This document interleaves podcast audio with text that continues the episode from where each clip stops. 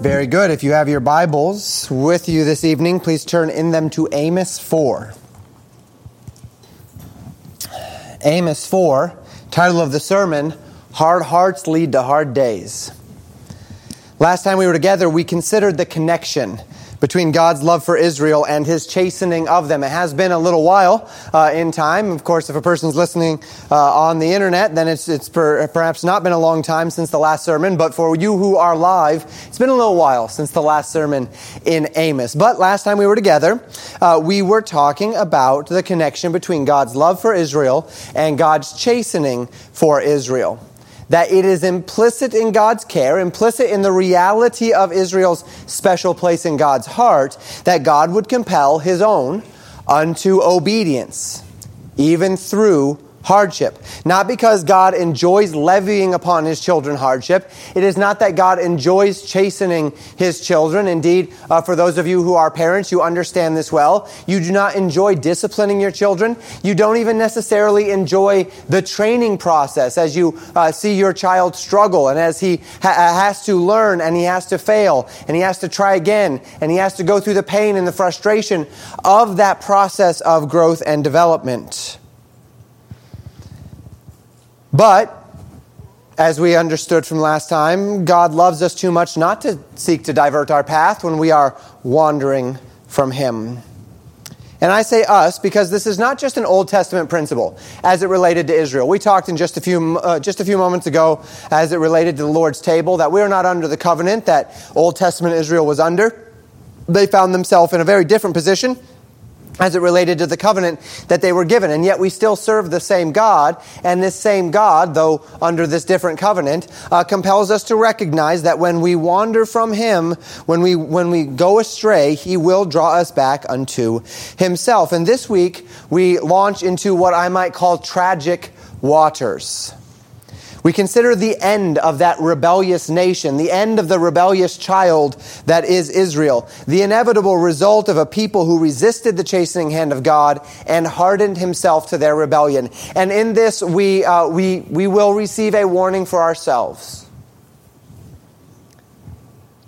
There are times where we become stubborn, hard hearted to the things of the Lord where we put our foot down, where we obstinately stand in the day when we ought to soften, when we ought to yield, when we ought to bow.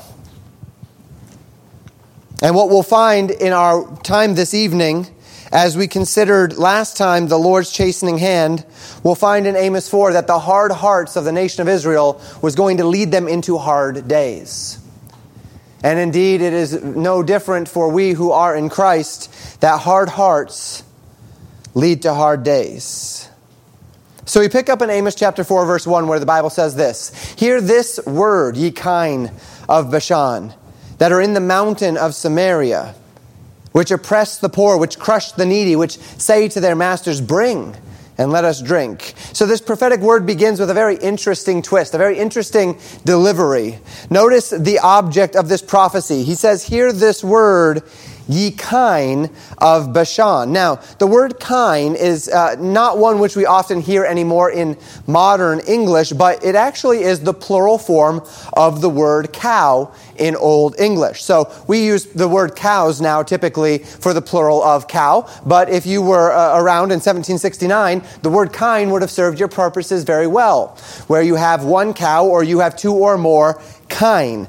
So Amos is giving this prophecy to the kine of Bashan, which live in the mountains of Samaria. And that's kind of weird, right?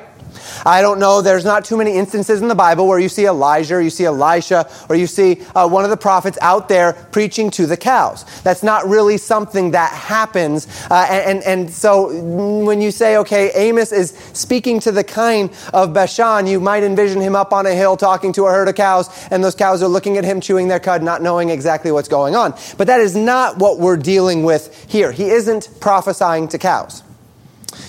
The remainder of the verses, in fact, should quickly remove any question as to whether or not God is actually prophesying to cows. Cows don't oppress the poor, right?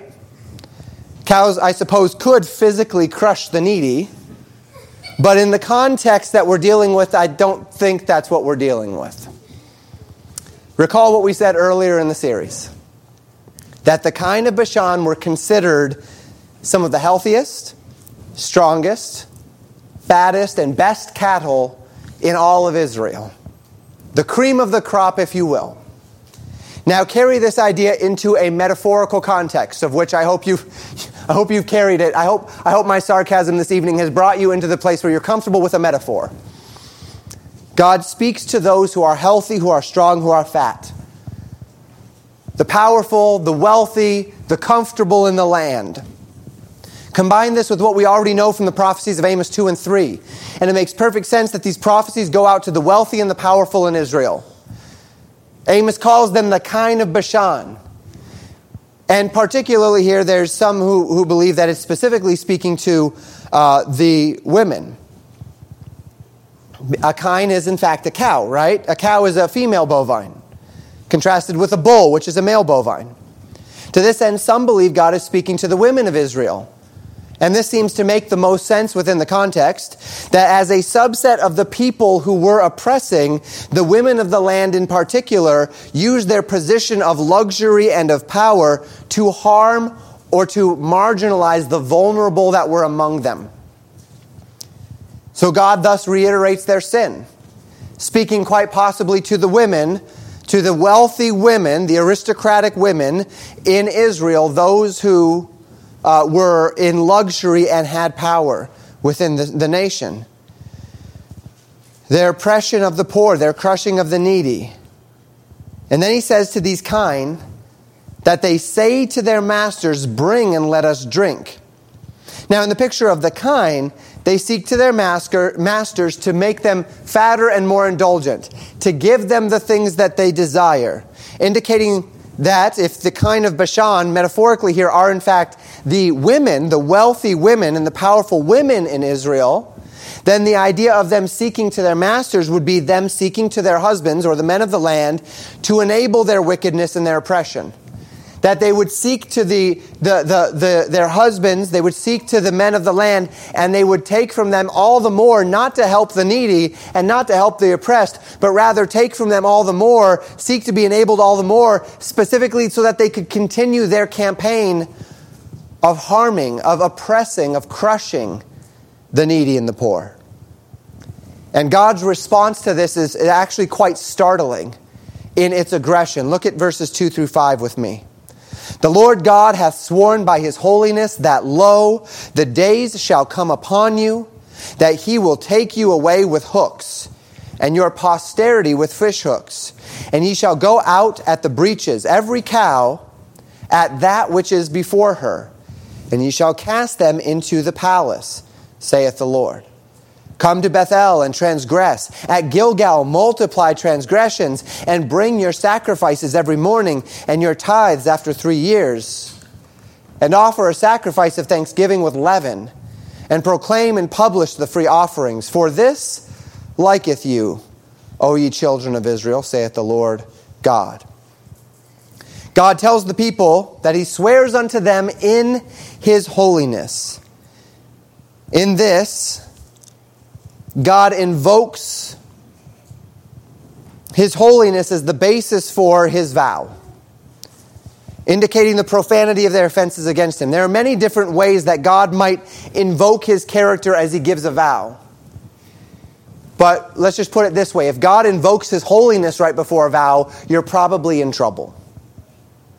And God promises to them that the days that would come would be days where he would take them and their posterity away with what are called fish hooks. Now, it seems as though God is mixing metaphors here, right? He, he begins with the kine of Bashan, and then he switches over to fish hooks, and I could not necessarily find any analogs for kine being carried away with fish hooks, but the idea of being taken away with a fish hook would likely be that of a sudden and unavoidable catching away of the land, as you might do with a fish, where a fish is uh, uh, unassumingly t- uh, taking a bite of food, and then when they take that bite of food, when they are indulging themselves by eating of the food. They are suddenly caught and caught away and pulled away from what they were doing, pulled away from their indulgence, pulled away from their eating in an instant, and dragged into another place or another uh, context. And no matter how hard they fight and no matter how hard they try,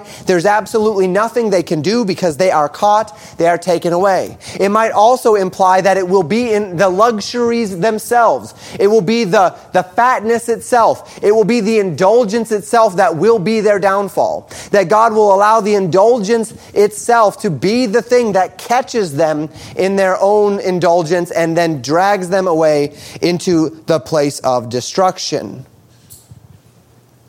And then God then falls back upon this idea of how kine are moved. So he talks about the fish hooks, but then we move back into this metaphor of cows themselves, saying that uh, that, that in that day, every cow, every kine, will run through the breach in the wall, one right after another, all the way to the palace, he says. From the least to the greatest, the people will be brought out of the cities and into the place of their enemies. Amos then assumes a sarcastic tone in verses 4 and 5.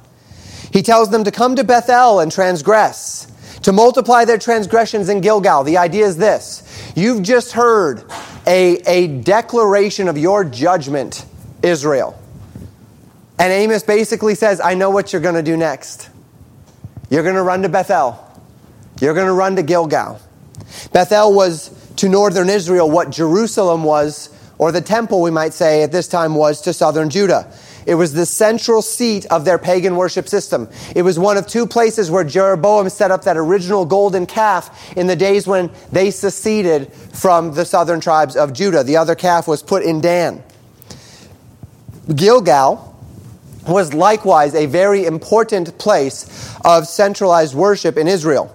Gilgal was the place following the nation's entrance into Canaan where the nation kind of made their home base. It was the place where they pitched the tabernacle. It was the place where they circumcised the generation, the second generation, which had come out of Egypt. It's the place where they renewed the covenant in the days of Joshua, according to Joshua chapter 5. As a matter of fact, it's called Gilgal specifically because it was the place, the, uh, the Bible says, where God rolled the burden of Egypt off of them. The word Gilgal literally meaning rolling or to roll. It was also this place where in the days of Samuel, according to 1 Samuel chapter 11 verse 14, where the nation renewed the covenant. So Gilgal was a very, very important spiritual place. Bethel was a very, very important spiritual place. Spiritually important places for the nation. Even though the nation had at this point cast off much of what had made them distinct, much of the law, they still maintained this loyalty to history, to tradition, and to their own religious system, as perverted and corrupt though uh, as it was.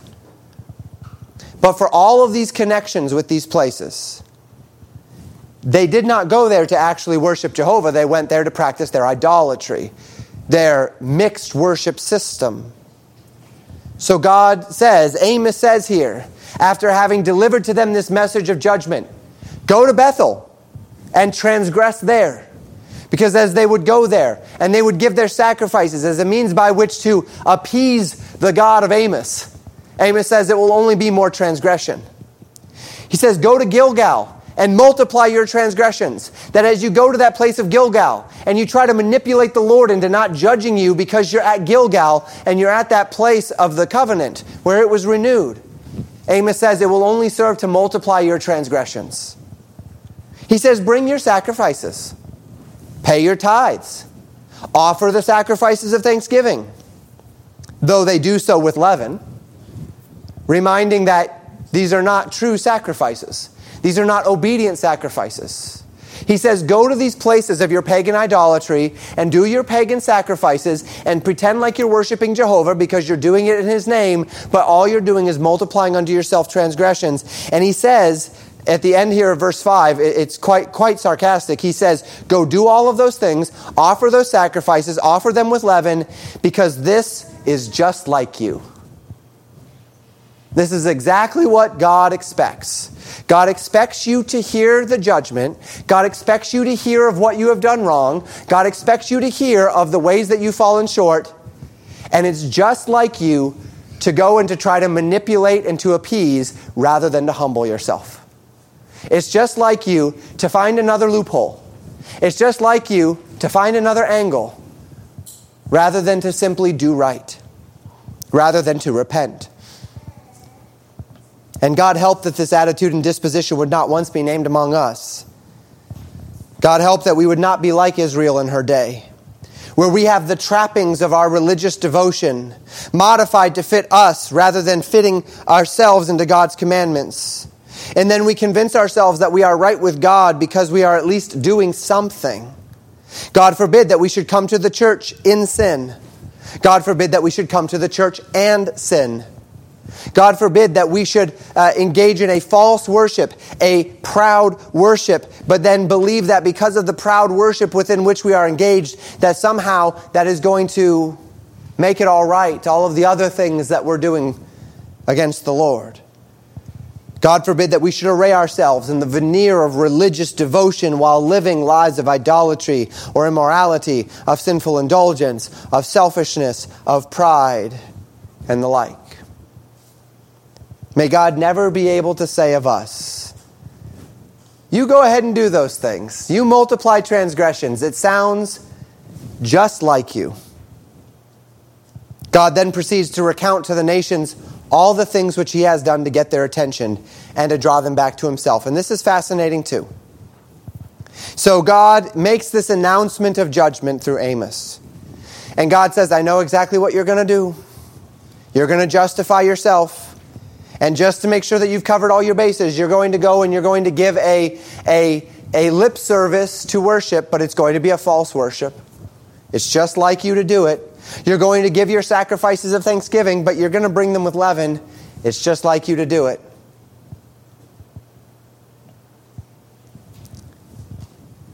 But this is the end of a long string of offenses against the Lord, where God has seen this again and again and again. And this long string we find in verses 6 through 11. Notice what it says. God says, And I also have given you cleanness of teeth in all your cities and want of bread in all your places. Yet have ye not returned unto me, saith the Lord. And also I have withholden the rain from you, when there were yet three months to the harvest. And I have caused it to rain upon one city, and caused it not to rain upon another city. One piece was rained upon, and the piece whereupon it rained, not uh, it, it rained, not withered. So two or three cities wandered into one city to drink water but they were not satisfied. Yet have ye not returned unto me, saith the Lord. I have smitten you with blasting mildew, when your gardens and your vineyards and your fig trees and your olive trees increased. The palmer worm devoured them. Yet have ye not returned unto me, saith the Lord. I have sent among you the pestilence after the manner of Egypt. Your younger men have I slain with the sword, and have taken away your horses, and I have made the stink of your camps to come up unto your nostrils. Yet have ye not returned unto me, saith the Lord. I have overthrown some of you, as God overthrew Sodom and Gomorrah, and ye were as in firebrand plucked out of the burning. Yet have ye not returned unto me, saith the Lord. So God walks through a list of things that He has done, of judgments that God has levied against them for their transgressions. In verse 6, God first says that He gave them cleanness of teeth and want of bread. The idea of cleanness of teeth is cleanness by virtue of having not chewed anything, right? Famine, lack of food. Now, we would not necessarily expect that this would have been the days that Amos was living in. As a matter of fact, the days that Amos was living in at that time were days of relative prosperity. But rather, there was the time in the past. There was a time where God sought to get a hold of the nation to help them understand the condition within which they found themselves. And he sought to do so by allowing a famine in the land. And as they lacked the, the basic necessities of life, God says, I was attempting to get your attention. And yet, in this time where I promised in the, in, in the law that you would never lack for bread if you followed me, and there was a day that you lacked bread, you never stopped to say, Am I not following God? Instead, you continued with your perverse worship system. Instead, you continued with your leaven. Instead, you continued with your, your, your, your, your uh, uh, blasphemy. And you never returned unto me. Verse 7, God says he withheld rain for three months prior to the harvest. Because of this, he says two or three cities had to merge into one city because one city would have rain and the others would not. They'd have to go uh, into one city to get their water, and that city would become overcrowded. And he says there still was not enough for everybody. And yet, even in this time of judgment where they had a drought, where they did not have enough water, something which should have indicated to them that there was something wrong between them and God, God says, You didn't return to me. Verse 9, God says he smote them with a blasting and a mildew, so that palmer worms, which is uh, some kind of locust or some kind of caterpillar, destroyed the fig trees and the olive trees. So you have famine, you have drought, then you have pestilence. And one would think we're walking down the list of Deuteronomy curses. And at this point, they should start to realize that the Deuteronomy curses are hitting them pretty hard. And they go to Bethel and they go to Gilgal and they give their leavened sacrifices and they pay their tithes and they try to pacify the Lord and it's not working. And yet, what they did not do, in spite of all of their religious notions, in spite of all of their religious talk, what they didn't do is they didn't return to God. And verse 10 describes all manner of pestilence and war, young men slain with the sword, so much so that the camps of war stank with the smell of dead bodies. Yet another thing that God said would not happen if Israel maintained the, a proper relationship to the covenant. They would not fall before their enemies, and yet they had fallen greatly before their enemies. Yet they did not return to God. then in verse 11, God says, He even overthrew some in the manner of Sodom and Gomorrah. Now, in the most literal sense, we, we find no record necessarily of God raining fire and brimstone upon any of the, the people of Israel, although he says that they were, as a firebrand, plucked out of the burning. Perhaps it is that the reference here was not necessarily to the physical consequences of Sodom and Gomorrah as it relates to the fire and brimstone, but perhaps instead the physical consequences of the culture that has fallen into said perversity. So that they were in a place where their culture was breaking down and they were in absolute cultural decay, very similar to what we find around us today because of the sins that defined Sodom and Gomorrah, the sins that have defined our culture even in this day. And yet, for all of that breakdown of culture and civilization, God says, Yet you returned not to me. And so God gives his conclusion in Amos chapter 12, verses 13, uh, excuse me, Amos 4, verses 12 and 13. He says, Therefore, thus will I do unto thee, O Israel. And because I will do this unto thee, prepare to meet thy God, O Israel. For lo, he that formeth the mountains and createth the wind, and declareth unto man what is his thought, and maketh the morning darkness, and treadeth upon the high places of the earth? The Lord, the Lord God of hosts is his name. So God says, I've called, I've faithfully chastened, I've called you to repent, I've given you every opportunity, and you've ignored me. And now I have my prophet Amos, and he's crying out, and he's calling you to stop oppressing the poor and the needy. And what you're going to do is what you always do. It's just like you. You're going to go to Bethel, and you're going to go to Gilgal, and you're going to give your presumptuous offerings, and you're going to make a show of some sort of something like repentance or at least of worship. And you're going to think that for your much speaking, or you are going to think that for your money, or you are going to think that even just for your presence there, that you are, are in right, that, that you will be brought in right standing with God. He says that's just like you, but that's not how it works. And so, because of this, God says to the nation, Prepare to meet thy God. That the one who formed the mountains, and the one who created the wind, and the one who knows their thoughts, and the one who makes the morning darkness, and the one who treads on the high places of the earth, the one who is the Lord, he is holy. He sits upon the circle of the earth. He created you. He sustained you. The one that we talked about this morning, who is called the Most High God. God says, Your, your end is coming, your destruction is coming. The time for mercy is over, the time for warnings is over. Now it is simply the time for judgment. And as God de- delivers his character and his attributes in verse 13, he makes it very clear that in this he will not be denied.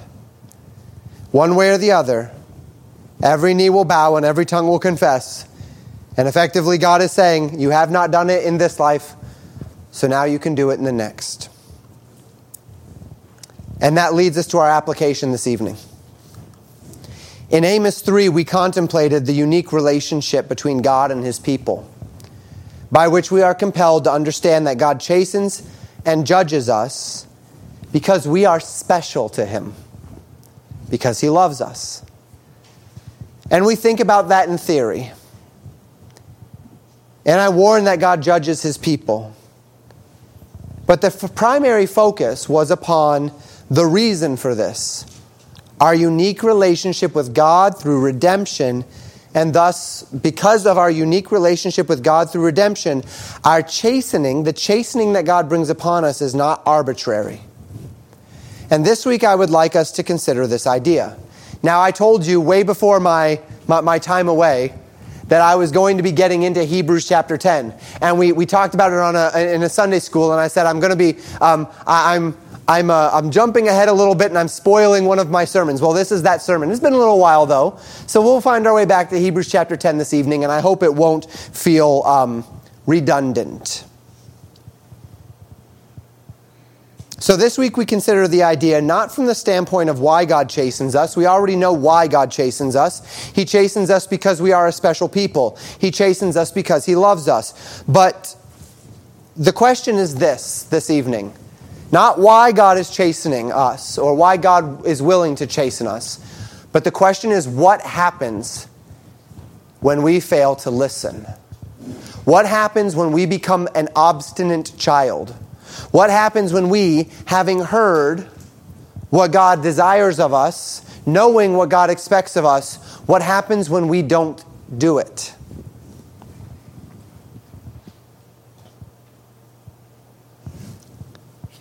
Perhaps over these weeks you've heard these words, but you've thought, yeah, that isn't good news for Israel. But here's the thing that's Israel, right? They had God's law. They offended God's law. They knew the consequences. They ignored the consequences. Thank God we're not under God's law. Thank God that I don't, I don't rest under the consequences of the law of Moses. But, Pastor, we have grace. Jesus paid for all of our sin. My sin is under the blood. God is not going to send locusts. He is not going to send plagues. He's not going to send famines upon me for my sin. He's not even going to crush me with the kine of Bashan. That's not how that works. And it's true. You are under grace. And it is true that neither we as believers in the church or we as Americans, by the way, are under promises of curses for our rebellion. We are not under a covenant of God as the church. We are not under the, covenant of the law, nor are we under the covenant of the law as a nation. And yet, this by no means implies that sin does not come without consequences. And we talked about that last time we were together. God will judge his people. In fact, according to 1 Peter, judgment must begin at the house of God.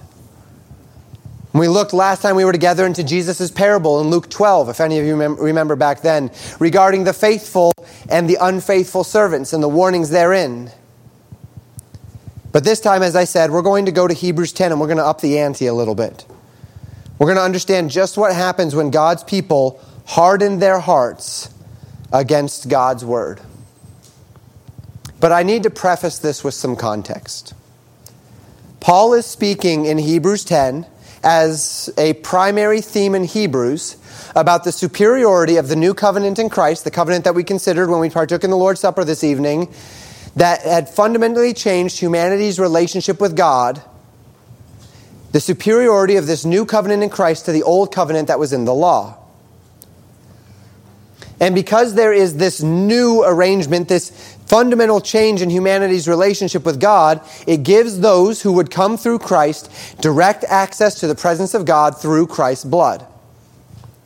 And where Paul is going with that teaching is to teach us the implications of this great salvation by grace through faith. So we read in Hebrews chapter 10, verses 19 through 25 Having therefore, brethren, boldness to enter into the holiest by the blood of Jesus, by a new and living way which he hath consecrated for us, through the veil that is to say his flesh, and having an high priest over the house of God, let us draw near with a true heart in full assurance of faith, having our hearts sprinkled from an evil conscience, and our bodies washed with pure water. Let us hold fast our faith without wavering, for he is faithful that promised. And let us consider one another to provoke unto love and to good works, not forsaking the assembling of ourselves together as the manner of some is, but exhorting one another, and so much the more as you see the day approaching. So, because of this access that we have by grace, because of this idea that you are under grace, you're not under the law, because of this reality that you are under the new covenant, not the old covenant, because there is no need for a mediator any longer, because we have access to this new and living way Paul says this draw near. Draw near with full assurance of faith. Don't stay far away. Don't stand on the fringes of a relationship with God. You've been given access to His throne through His Spirit. Use it. Draw near. Second, he says, hold fast your profession of faith. Because what we have is worth holding on to. Because what we have is worth proclaiming because what we have is worth being faithful to. Our profession of faith in the finished work of Jesus Christ. Our profession of faith that compels us to follow Him. Our profession of faith that compels us to walk in His footsteps. Hold fast to that obedience. Hold fast to Christ's character. Hold fast to love. Hold fast to humility. Hold fast to temperance. Hold fast to virtue. Hold fast to your profession of faith. And then finally, provoke one another to love and good works by assembling together, and so much the more. As you see the day approaching, this is the Christian life. This is what it looks like to be a believer. This is what you step into because you have stepped into Christ. That you have stepped into Christ without any merit of your own, without any obligation being placed upon you, but because of this position that you have in grace, do these things. Draw near, hold fast, provoke one another unto love and good works. But some say this I like that idea of redemption. I'll take that redemption through faith, but I, I don't want the life of faith. I, I want heaven, but you know, I'm not really willing to do things God's way. Yes, yes, yes, I understand Jesus died on the cross for my sins, but but you're asking me for some other things. You're asking me for for for, for submission. You're asking me for virtue. And to that, God says, I'm sorry, it doesn't work that way. To have a relationship with Christ is to accept Christ's love. And Christ's love is not just about his provision or his sustaining power or his grace, it's about his chastening you unto your best good. It's about your sanctification. See, because the moment that you stepped into Christ, you stepped into a relationship by which Jesus Christ has promised and vowed by his own blood to finish the work he started in you, to bring about in you a process by which you will be sanctified and made into his image. And it, that can come in one of a couple of ways. It can come in a way of you submitting yourself to that chase, uh, to, to, to that, that, that conforming to his image, or it can come through chastening. One way or another, Jesus Christ is going to perform the work he's promised to perform in you. To this end, notice what Paul then warns in verses 26 through 31.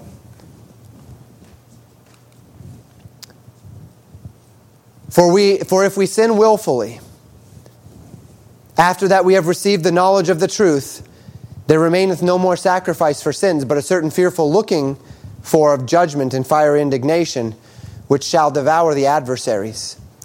He that despised Moses' law died without mercy under two or three witnesses.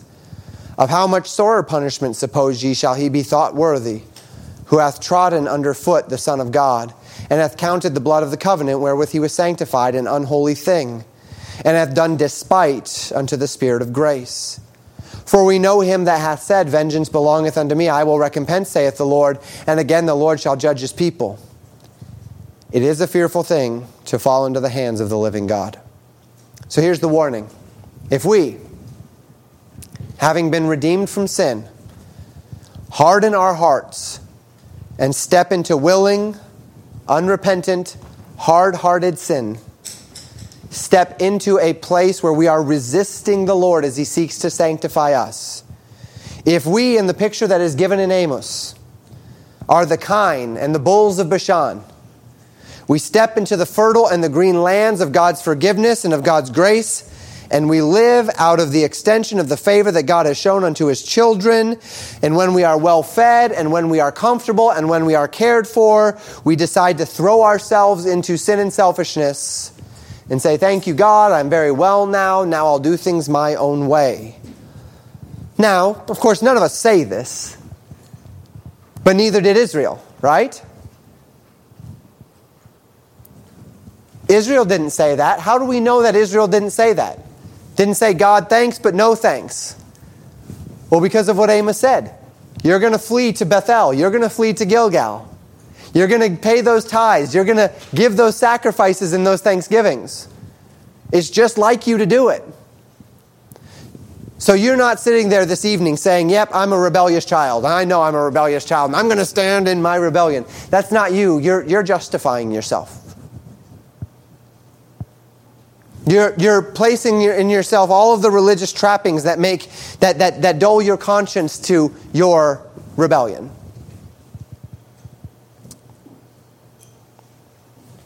And so that's the picture here. But the warning is this there is no second sacrifice for sin, there is no second crucifixion that can wipe the slate clean. When you first accepted Jesus Christ as your Savior, there was a great cleansing of your heart that took place. When you were translated from death into life, when you were made a new creation in Christ, old things are passed away and all things are become new. But when you, as a believer, step back into those things out of which you have been redeemed, and maybe now they have a religious veneer to them, and maybe now they sound a lot better and look a lot better, so that you can still look around at those that are around you and say, I'm still better than them. But you step back into those places, those places of, uh, of, of, of sinfulness, of lack of virtue, of lack of integrity. Well, there's no second new creation, Christian.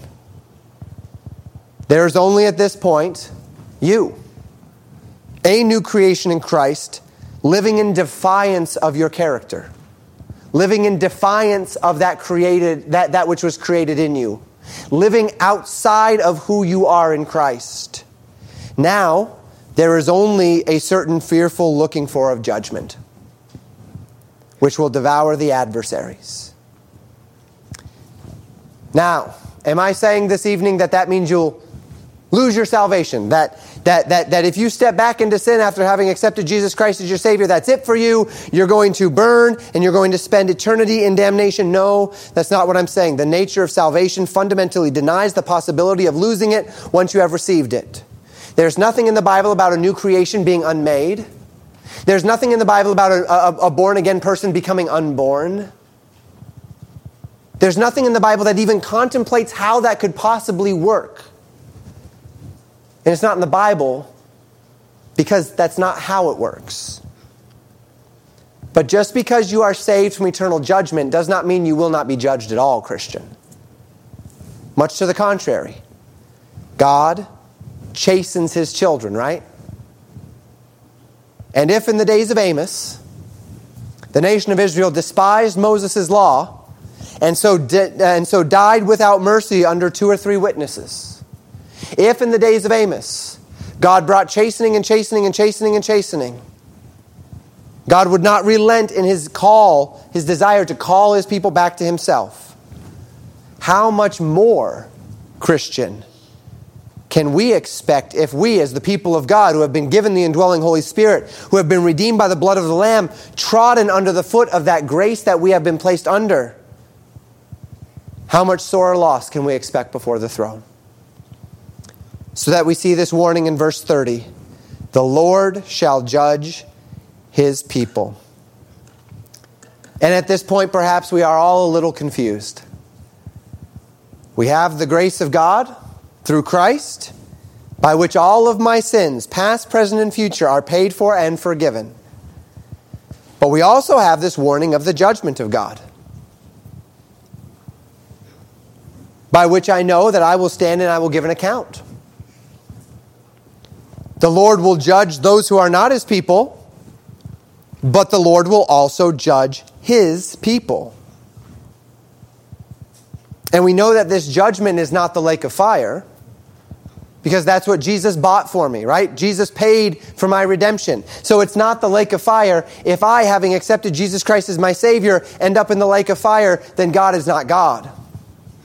Then Jesus did nothing.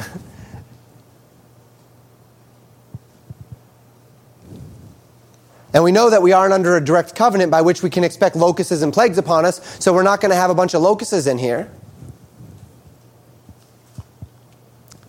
Now, we understand the possible judgment of darkness and confusion that comes to the believer. We could say that a part of this idea of judgment, we know that from, from Romans chapter 6, verse 23, that the wages of sin is death. And so we can understand the idea that when I sin, even as a believer, I am separated from God and I step into darkness and I do not see light. We spent a lot of time in 1 John on that, right? That if a person is not abiding in Christ, he's not abiding in the light. And if he's not abiding in the light, he's abiding in darkness. And if he's abiding in darkness, then he cannot orient, orient himself rightly to truth. And because he cannot orient himself rightly to truth, he, he might think he's on the right path and think he is justified in what he's doing and think he is pleasing God, but he is not doing so because he abides in darkness and not in the light. And so we know that, and that's certainly a judgment that the Lord would bring. But we might liken that significantly more to the judgments earlier in Amos 4 to the plague, to the locust, to the, the, the, famine, to the drought, right? To the little things that God brings into our lives that indicate to us there's something wrong. To, to when, when you are not living out the fruit of the Spirit in your life and you're not realizing love, joy, peace, long suffering, gentleness, goodness, faith, meekness, temperance, and you can't understand why. And when instead you are being overcome by carnality, being overcome by the works of the flesh which are manifest adultery, fornication, lasciviousness, idolatry, witchcraft, hatred, variance, emulation, wrath, strife, seditions. I got those way out of order, but they're all in there in Galatians 5. You can look them up and such like. So they're not all in there, right? There's more. And so we might liken those to the smaller judgments leading up to warning about the great day. The day, as we see here, uh, as we see in Amos 4, where we prepare to meet our God. Now, for the unbeliever, the day that they prepare to meet their God will be a day where he will say, Depart from me, ye work of iniquity, I never knew you where there will be eternal weeping and gnashing of teeth in the place where the worm dieth not and the fire is not quenched. But what for we? What for we who are in Christ and yet are still warned that there is coming a day when the Lord will judge his people? The sheer severity of these warnings related to God judging his people are hard to reconcile with simply the idea that this is stepping out of, out, out of uh, into carnality or out of the spirit. It's even hard to reconcile with the promise in Thessalonians that we are not appointed unto wrath. And yet here we are, nevertheless. A warning in Hebrews 10 that the Lord will judge his people. Most of you are familiar with this, but I take you to 1 Corinthians 3, where Paul is writing as well, and he writes this. For other foundation can no man lay than that is laid, which is Jesus Christ. Now, if any man build upon this foundation gold, silver, precious stones, wood, hay, stubble, every man's work shall be made manifest, for the day shall declare it. Because it is revealed by fire, and that fire shall try every man's work of what sort it is. If any man's work abide, which he hath built thereupon, he shall receive a reward. If any man's work shall uh, be burned, he shall suffer loss. But he himself shall be saved, yet so as by fire. So Paul is speaking to a particular subset of people here, described in verse 11 as those whose foundation is Jesus Christ. Other foundation can no man lay but that which is laid, which is Jesus Christ. We are not talking about the unbeliever in 1 Corinthians 3. And we know we're not talking about the unbeliever in 1 Corinthians 3 because it begins with talking about those who have laid their foundation in Jesus. So you have laid your foundation in Jesus, Christian. You have laid no other foundation than that which is laid, which is Jesus Christ. And then you started building. And you started building gold, silver, and precious stones, things which please the Lord, things which will not pass away, things which will carry over into heaven. And then something happened. Maybe like the kine of Bashan, you became bored, fat, and lazy, right? That's been kind of a theme in Amos. Maybe you got frustrated. Maybe you got distracted. Maybe you got offended. Maybe you got uh, hurt. And then the Lord began to impress upon you the need to get right with Him, the need to step and walk in virtue, the need to walk in the Spirit. And you didn't do it. And you stepped into darkness rather than into light. And you started building upon that foundation wood, hay, and stubble. Things that will surely burn up things that will not last in eternity, things which have no spiritual value, things done outside of faith, things defined by self, defined by carnality. Paul then looks forward to the day of judgment when your building is complete you have laid uh, on, uh, you, you, you have received that foundation, which is Jesus Christ, and you spent your life building upon that foundation things out of gold, silver, precious stones, wood, hay, and stubble. And on the day of judgment, the fearful day in which we fall into the hands of the living God, the day that God will judge his people, the fire of God's judgment falls upon that, bod, that, that, that building that we have built upon the foundation. That is Christ. See, all of that stuff, all that wood, hay, and stubble that I built on top of that foundation, there's no way that I can rebuild the foundation, right? There's no new foundation. I can't just come over to another one and say, you know what? I really built an awful lot of wood, hay, and stubble over here on this one, so I'm just going to start a new foundation. Uh uh-uh. uh Foundation is laid one time, the minute you accept Jesus Christ as your Savior. If you sin willfully after you've received of the gift, there is no second crucifixion. There is no second manner of, of, of, of cleansing you of your sin. Your foundation is laid, you're building, and you're accountable for that. You're accountable for what is built thereon. And whatever is not of faith, whatever is wood, hay, and stubble, will simply burn. And that is how we reconcile a fearful day of judgment with the fact that we are not appointed unto wrath but to be saved.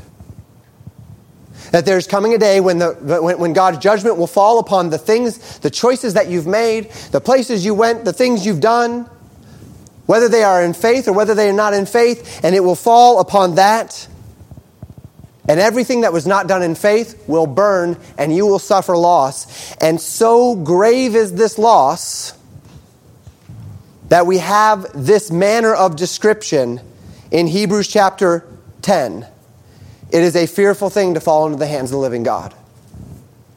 A certain fearful looking for of judgment. That is how Paul describes that day for believers when the fire of God's wrath will fall upon our works in this life. And some might even be sitting here saying, well, okay, I get you, Pastor. I'm, I'm following you now. Foundation laid Jesus Christ, building stuff upon it. Fire of God's judgment falls, burns some stuff up. I've got a little bit left over. I don't have a whole lot left over. Okay. But you know what? Here's the thing I get to go to heaven, right? I mean, as long as I get to go to heaven, foundation's secure, so I'm, I'm good. What does it really matter? Is it really that big of a deal? Yes, it is. Say, well, Pastor, prove it. We just read it in Hebrews 10. That's what Hebrews 10 is saying. Well, Pastor, here's the thing Hebrews 10 doesn't give me, it doesn't peel back the curtain and tell me what that day is going to look like. No, but it does tell you that that day will be fearful.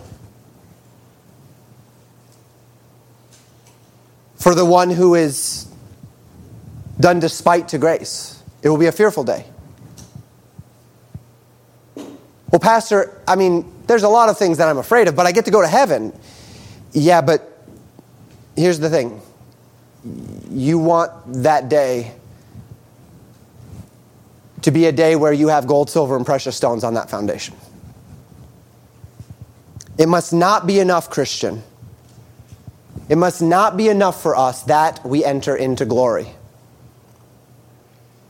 It must matter to you. On, on, on, the authority of the Word of God, it must matter to you how you enter in. It must matter for this reason alone, because the Bible tells us it matters. Last time in Amos 3, we went to Luke 12. This time we go to Hebrews 10. Both times we're, dealing with metaphors, we're, we're dealing with warnings, but we're not dealing with any direct. I mean, with, with, with, with the unbeliever in hell, uh, uh in the lake of fire, it's, it's pretty clear, right? Separation, darkness, torment. I'm tormented in this flame, right? The rich man and Lazarus. We, we get a pretty vivid picture of what that looks like. We don't get as vivid a picture of what the judgment uh, uh, of, of the Lord upon his own looks like. We get a picture of a building, and the fire falls on that building, and, and whatever's burned up, we suffer loss. And maybe it's appropriate that we don't have as vivid a picture of what that day looks like because there's no comparing the two right? There's no comparing suffering loss to eternity in the lake of fire. But that doesn't mean it shouldn't matter to you. By faith, we must understand that that day matters to us. It ought to matter to us. Once again, I can't tell you all of what that means. I can't tell you, nor can my heart and mind even personally comprehend how much this must matter to God, considering how often Jesus, particularly in Luke, and Paul warns us about that day and calls us to live in light of that day so that God would inspire in Paul such forceful language related to the principles of obedience that we read in Hebrews chapter 10. So forceful is that language that generations of Christians have had a very, very difficult time reconciling how it is God's not talking about you losing your salvation here. That's how forceful that language is. But we rest in confidence God is not saying you can lose your salvation. We've reconciled through 1 Corinthians 3 why it is that we can theologically be confident that we're not losing our salvation. But that doesn't change the force of the language, does it? And what that means to us is that this really matters to God. The language is there, the warnings are there, and the only way I can reconcile them is to insist with the scriptures that the manner in which you and I enter into the kingdom ought to matter to us. So that if you see the loving hand of God's chastening in your life, if you are experiencing that loving hand of chastening, and you explore this and you search God on this, knowing that God chastens his children to get their attention, to show them their problems, to, to sanctify them so that they can solve those problems. If you see this chastening and you harden yourself to it, like Israel did in Amos's day, know that you are in a dangerous place playing a dangerous game. Because hard hearts in Amos's day led to hard days and it is no different for our day. Know that the escalating hand of God's chastening will continue in your life until you repent and relent of your hard heart. Know that hard hearts bring hard days. And every day you harden your heart against the authority of God is a day that you will answer for it, at least in judgment, and quite likely in your day to day life as you live before God. And it is indeed a fearful thing to fall into the hands of the living God. And so we come to our solution. And to be quite honest, our, our solution will be next week, next week's sermon. But I'm going to give you a little sneak peek. The solution that we're going to see from Amos chapter 5 is this humble yourself, confess your sin, repent, Realign with the Word of God. Step out of darkness into light. Step out of chastening into blessing. Step into the grace that God supplies specifically to those who rest in His humility. And may that be a proper description of each one of us this evening. That we are determined to obey, eager for the blessings that are found therein, not going to Bethel or Gilgal, that we may multiply our transgressions through some sort of uh, backhanded or, or, or, or marginal um, acknowledgement of God's authority only to continue along our hard hearted path, but rather ever watchful and fearfully so about continuing in sin that grace may abound, knowing that in doing so we position ourselves for that day of fearful judgment. And may we instead position ourselves for a day of blessing to the glory of God and for our best good. Thank you for listening to Pastor Jamin Wickler from Legacy Baptist Church in Buffalo, Minnesota. More information about Legacy Baptist Church and a library of sermons are available at www.legacybaptistchurch.net.